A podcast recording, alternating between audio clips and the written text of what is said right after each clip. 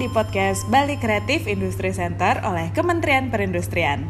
Apabila Sobat I K M memiliki topik yang menjadi pilihan mengenai industri kreatif, silakan D M kami melalui Instagram di at b c i c official. Creative Business Incubator atau C B I merupakan program inkubator bisnis bagi pengusaha muda kreatif ataupun I K M, khususnya pada subsektor fashion dan kria, yang rutin diadakan setiap tahunnya untuk membina dan memfasilitasi pengusaha muda kreatif dalam mengembangkan usahanya di bidang industri fashion dan kria di Indonesia. Nah, ada pun juga persyaratannya, yaitu pastinya memiliki usaha industri, baik kria ataupun fashion, yang sudah berjalan selama satu tahun. Kemudian usianya maksimal di tiga puluh lima tahun dan minimal pendidikan yaitu D tiga. Nah, pada tahun dua ribu dua puluh dua ini, program C B I B C I C akan berlangsung selama kurang lebih satu setengah bulan secara intensif di bulan November, yang akan dilaksanakan secara hybrid offline, uh, yaitu dengan camp di Bali selama sebulan dan online melalui Zoom dengan metode penyampaian materi. Kemudian juga ada tugas observasi ataupun studi kasus dengan mempelajari bisnis lain uh, yang sejenis juga sebagai bentuk penerapan materi yang sudah didapatkan, serta evaluasi dari para mentor juga. Nah, pendaftarannya ini dapat dilaksanakan melalui websitenya B C I C, yaitu c b i dot b c i c dash i k m dot net. Sekali lagi di c b i dot b c i c dash i k m dot net. Kalau aku spell jadinya c b i titik b c i c strip i k m titik net, net gitu ya. Jadi teman-teman bisa langsung cus ke website itu. Nah, kali ini kita sedang bersama dengan Kak Delvi dari Tenan C B I di tahun dua ribu dua puluh satu dengan brandnya yaitu Greedydas. Kali ini kita akan um, sharing uh, tentang Greedydas, itu perjalanannya dari distro hingga menjadi sebuah brand clothing underground. Nah, langsung aja yuk kita sapa uh, ada Kak Delvi. Halo Kak, selamat apa nih pagi, siang, malam. Siap, halo, selamat siang teman B C I C, Nika, iya, dan dia. Salam kenal, saya Delvi. Oh iya, sehat Kak? Wah, sehat, alhamdulillah, sehat selalu. Alhamdulillah, kabarnya sehat. Oke, okay. um, nah kan kita nih uh, kalau bisa dibilang dari beberapa tenan C B I itu Kak Delvi bersama dengan Greedydas ini kan mungkin bisa di, bisa dilihat dan dibilang tuh uh, agak yang paling beda gitu ya. Dan hmm. jujur dari kita pun uh, tumben nih ada istilahnya ada anak skena cie. Anak musik-musikan gitu kan ikut juga terlibat uh, apa namanya di dalam inkubator bisnisnya uh, B C I C gitu. Nah, hmm. Kak, boleh kali dibocorin gitu ya, gimana sih ceritanya uh, atau latar belakangnya Kak Delvi memulai sebuah uh, Greedydas ini?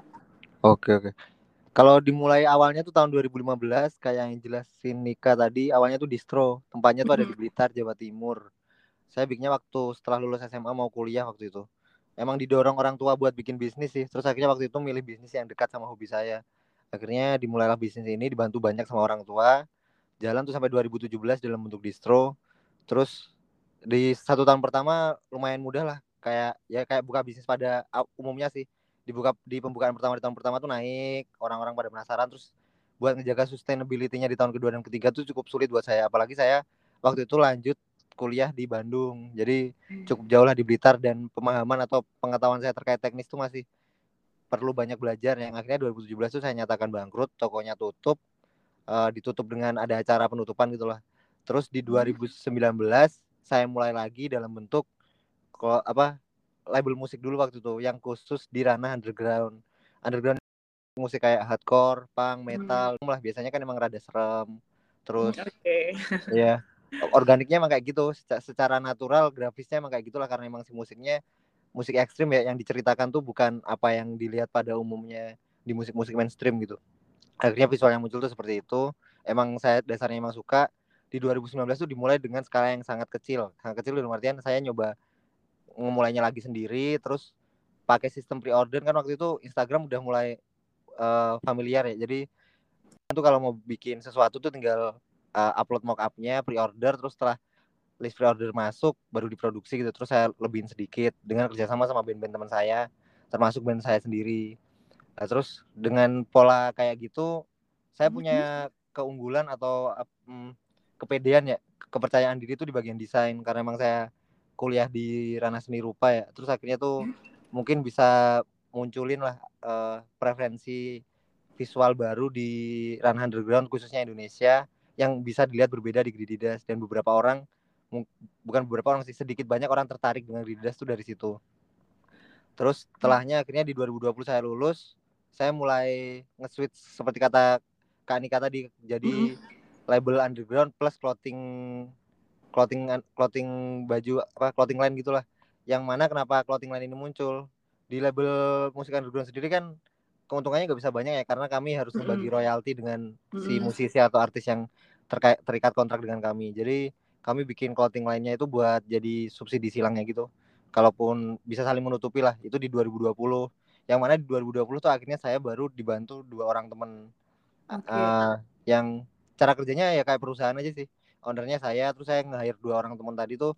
Yang satu tuh jadi desainer produknya, ngedesain mm-hmm. produk apapun yang keluar dari Greedydas. Kalau saya sendiri mm-hmm. job desk-nya tuh jadi konten kreator sih, konten kreator sama markom kali ya, kerja apa ngajuin pitching deck sana sini, kerja sama sama okay. sini, termasuk nge-apply ke B C ke C B I, programnya B C I ini. Kalau yang satu tuh finance sama operasional dia, yang ngirim barang hmm. dan juga pembukuan. Terus di dua ribu dua puluh satu kebetulan saya waktu itu ikut Idea Talks, dan akhirnya setelah itu kontrak bareng sama Sun Eater. Jadi sekarang Greedydas oh. tuh dikontrak Sun Eater dari Maret dua ribu dua puluh dua sampai Maret dua ribu dua puluh tiga. Si isi kontraknya angel, saya kurang paham ya nyebutnya apa, tapi bisa mm-hmm. disebut angel investment kali ya. Jadi oh, gaji, investor, gaji ya. ya gaji sama produksi itu dibantu sama mereka tanpa mereka tuh minta timbal balik yang berat gitulah. Jadi kayak bagi hasil modal, tapi cukup memudahkan lah buat kami. Di samping nilai materialnya, uang yang dibantu sama mereka, sudah banyak yang kami pelajari sih dari mereka. Karena si Sun Eater sendiri kan emang pada dasarnya label musik ya, dan musik mm-hmm. yang mereka distribusikan tuh udah nyerempet-nyerempet ke ranah mainstream gitu. Ada okay. Hindia, Lomba Sihir, Agatha Christie dan kawan-kawannya lah, yang jauh berbeda dengan under, si musik yang saya uh, lembagain okay. ini ya. Tapi ada banyak, banyak sedikit banyak hal tuh yang bisa saya pelajari dari mereka. Mm-hmm. Jadi begitulah. Jadi di dua ribu dua puluh satu tuh saya mencoba buat ngebikin Greedydas tuh nggak saklek atau nggak ortodok gitu. Makanya akhirnya saya ngajuin kerjasama tuh ke banyak institusi lah, termasuk C B I ataupun hmm. uh, Sun Eater tadi. Makanya kayaknya kalau dibilang ada anak skena kok aneh, kok gak biasa masuk ke bisnis kreatif hmm. inkubator ini, mungkin karena image-nya atau emang umumnya ini ya, memisahkan diri sama kegiatan kementerian atau apa gitu. Tapi saya mencoba buat ini ya, buat apa ya, lebih lebih leluasa dan lebih fleksibel hmm. lah. Toh karena beberapa kegiatan kalau di luar juga udah dibantu sama kotanya masing-masing. Uh, musik underground, radio, radio independen atau apapun, jadi harusnya bis- bisa disinergikan kemanapun sih. Ya. Betul betul. Ya. Oh iya, Kak Delvi, uh, tadi kan aku juga sempat dengar tuh uh, awalnya tuh udah sempat running, kemudian sempat uh, berhenti juga gitu kan hmm. ya. Yeah. Uh, apa menjalankan Greedydas. Nah, aku yeah. penasaran nih uh, apa sih yang bikin uh, atau yang jadi motivasi dari Kak Delvi untuk running Greedydas ini kembali, Kak? Oh iya. Yeah. Kalau dan aku... unique sen- apa unique uh, selling point-nya dari Greedydas menurut Kak Delvi itu apa sih gitu? Oke okay, oke. Okay. Kalau tutupnya kan awalnya dua ribu tujuh belas karena finansial ya. Jadi operasionalnya hmm. tuh nggak ketutup dari pemasukannya yang terlalu sedikit. Saya mulai lagi sendiri tuh karena emang dasarnya banget mah emang suka sih. Jadi waktu itu nggak ngarepin profit yang gimana-gimana, karena masih kuliah juga, masih dibantu orang tua banyak dan lain-lain, jadi nggak mengkhawatirkan untung hmm. atau rugi gitu. Soalnya emang nggak ngeluarin modal, kan sistemnya tadi pre-order ya. Jadi hmm. sesuai demand aja si supply-nya ini. Uh, terus uh, ya dorongan utamanya karena karena saya suka sih. Makanya akhirnya si selling point yang sebelumnya saya bilang tuh terkait Uh, jadi preferensi berbeda gitu. Orang-orang like Greedydas tuh jadi label label underground yang nggak biasa nih secara visual, hmm. karena emang dasarnya tuh saya suka, saya ngulik, terus ya udah ngecoba ngeproduksi hal yang berbeda. Saya pendekatannya tuh hampir sama, mirip-mirip ke pendekatan seni ya. Jadi emang saya ngebuat tuh Greedydas tuh seotentik mungkin gitu, buat di ranah visual, di ranah underground nih nggak ada nih label musik hardcore punk atau underground yang mirip sama Greedydas di Indonesia atau mungkin bahkan dunia ya. Dan mm-hmm. harapannya tuh bisa ngerepresentasiin Southeast gitu. Oh, kalau teman-teman Southeast Asia mau mau ngerilis musik atau kerja sama sama label musik, Greedydas nih. Pengennya tuh yang kayak gitu. Amin, semoga ya Kak ya. Amin, amin ya.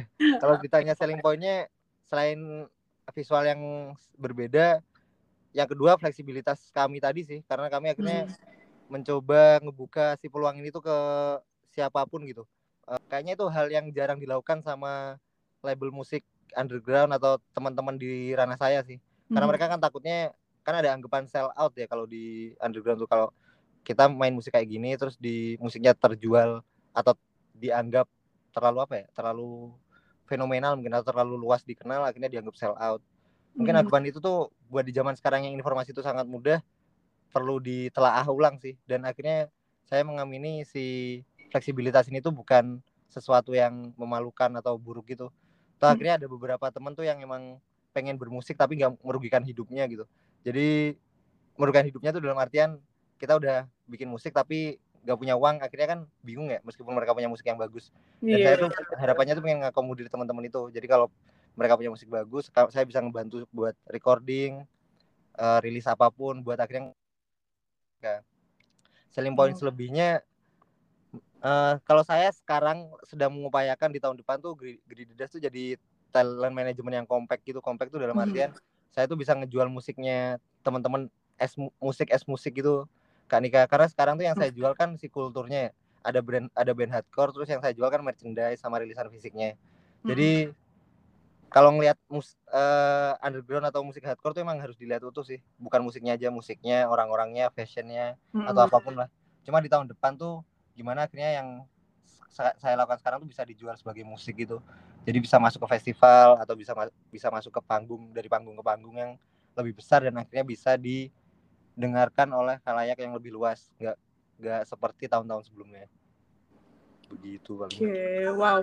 Nih kalau aku dengar-dengar nih sangat-sangat mulia sekali ya oh, namanya yeah. tujuannya dari Kak Delvi bersama dengan Greedydas gitu.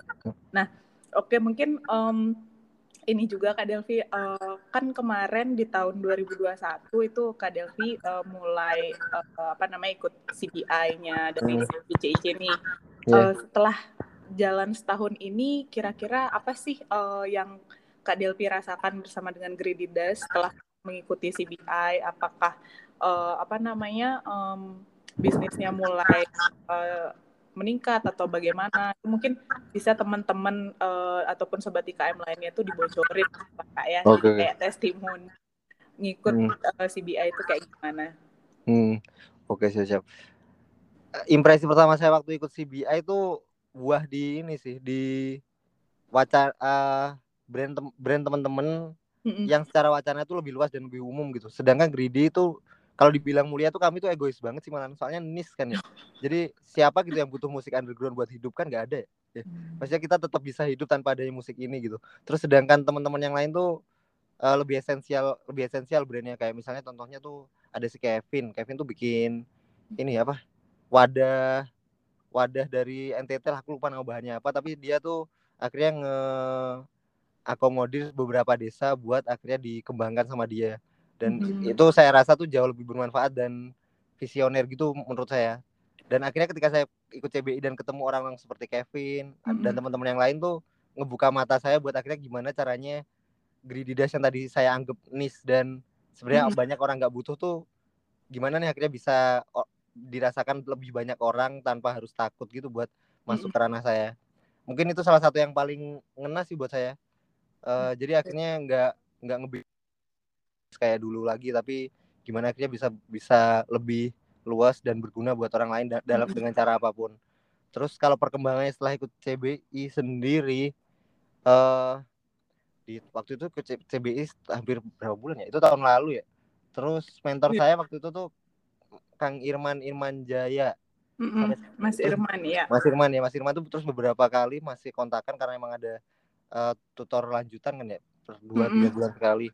Itu tuh kenaikannya kalau secara omset ya ada kenaikan sih, tapi nggak begitu banyak karena omset omset saya sebelumnya tuh emang dikit banget Mbak dibandingkan teman-teman yang lain. Sebelum waktu tahun lalu tuh ya tahun lalu tuh rekornya satu bulan kayaknya dua puluh juta deh cuman. Terus tahun ini tuh Agustus ke- kema- eh Juli Juli tuh kemarin rekor rekor lima puluh delapan, hampir tiga kali lipat. Ya itu paling salah satu prestasi sih buat saya, meskipun terbilang nggak sebesar teman-teman yang lain ya. Selain itu, mm-hmm.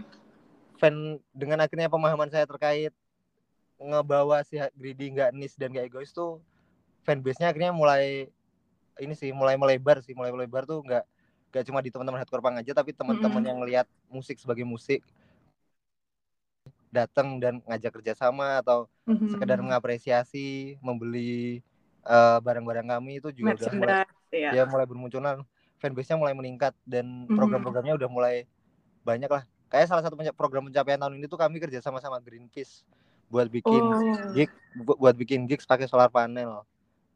Ya, yeah. Itu bulan ini sih. Bulan ini, kalau boleh dibocorin di tanggal berapa tuh kak?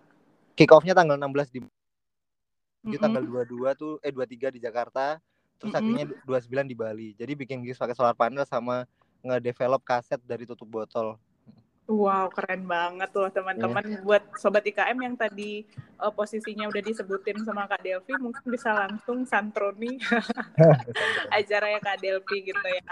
Oke, okay, jadi uh, jadi teman-teman juga uh, apa namanya ini sangat meng- menginspirasi. Mungkin uh, yang dulu-dulunya juga sempat punya pemikiran yang sama sama Kak Delvi.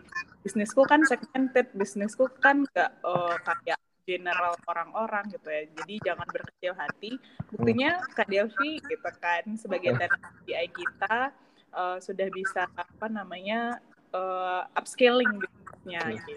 So, mulai dari nggak cuma dari omset tapi juga bisa dari uh, relasi seperti hmm. itu. Betul betul gitu, betul. Ya. Gitu sih. Nah, um, apa namanya?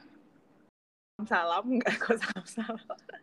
Pesan pesan dan kesan buat uh, buat B C I C-nya juga, atau mungkin uh, apa namanya ajakan buat teman-teman dan sobat I K M yang masih ragu untuk uh, ikut enggak ya ah, gitu. Mungkin bisa oh. uh, uh, di-sharing Kak. Siap siap siap. Kalau buat B- B C I C dan C B I ini mm-hmm. saya rasa harus harus tetap ada deh. Soalnya ini jadi platform yang ba- bagus sih, maksudnya secara operasional akomod eh, fasilitas tuh udah lengkap gitu karena emang ada di bawah kementerian ya. Terus sisanya tuh tinggal gimana teman-teman I K M tuh bisa memanfaatkan hal ini. Kalau terkait ragu atau enggaknya, kayaknya enggak usah ragu deh buat ikut bisnis mm-hmm. eh, bentuk bisnis kalian apapun, enggak usah ragu karena ketika kalian ketemu sama teman-teman yang lain, meskipun bisnisnya beda tapi semangatnya kan sama ya. Jadi Betul. tetap ada tetap ada yang ditukar sih harusnya. Jadi pasti lebih banyak faedahnya. Oke, terima kasih buat Kak Delvis dan serta apa namanya uh, testimoni gitu ya. Oke, tadi udah kita uh, ngobrol-ngobrol gitu ya sama Kak Delvi dari Greedydas. Nah, buat teman-teman ataupun Sobat I K M untuk mengikuti keseruan dari program C B I, uh, jadi Sobat I K M bisa langsung aja mendaftar pada websitenya uh, yang tadi sudah saya sempat infokan di awal, yaitu di c b i dot b c i c dash i k m dot net. Kemudian juga uh, kalian bisa dapat klik link yang ada di bio Instagramnya B C I C, of course itu di at b c i c official. Jadi jangan lupa untuk selalu turn on notification agar mendapatkan update info terbaru dari kami. Gitu ya, jangan lupa teman-teman.